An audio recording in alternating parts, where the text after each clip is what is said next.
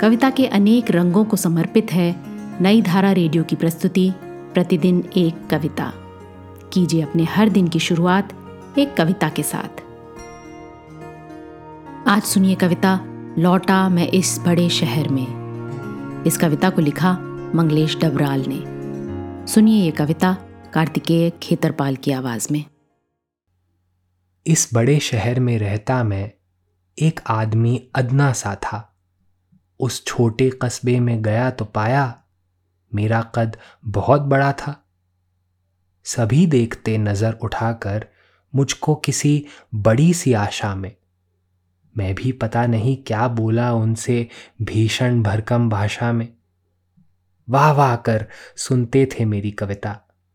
कहते, थोड़ी और पीजिए। बड़े शहर में जब हम आए, कृपया थोड़ा समय दीजिए। मार्ग दिखाते रहें कहा उन्होंने। नतमस्तक हो, विदा समय, चला वहाँ से मैं शर्मिंदा। लगा मुझे खुद से ही भय। फिर गया गाँव तो अपने को देखा। मुझसे लोग जरा सहमते थे। कैसा दुर्भाग्य मुझे वे सबसे बड़ा मनुष्य समझते थे। तुम तो बड़े बड़ों के संग खाते पीते खूब मज़े से रहते होगे। इतनी अकल कमा ली तुमने, हमें याद क्यों करते होगे? बीस मिले बेरोजगार की छोटा मोटा काम कहीं दिलवाओ। दस वृद्धों ने कहा कि बेटा, ताकत की बढ़िया दवा भिजवाओ। जल्दी ही कुछ करने, अगली बार दवा लाने का आश्वासन देकर, लौटा मैं इस बड़े शहर में, फिर से नीचा करने सिर।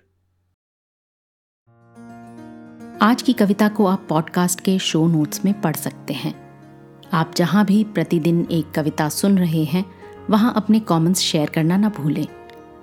अगर आप चाहते हैं कि नई धारा रेडियो की ये प्रस्तुति हर सुबह आपके व्हाट्सएप पर आ जाए तो हमें इस नंबर पर मैसेज भेजें। Seven four two eight seven seven five three seven six कल एक और कविता के साथ फिर मिलेंगे।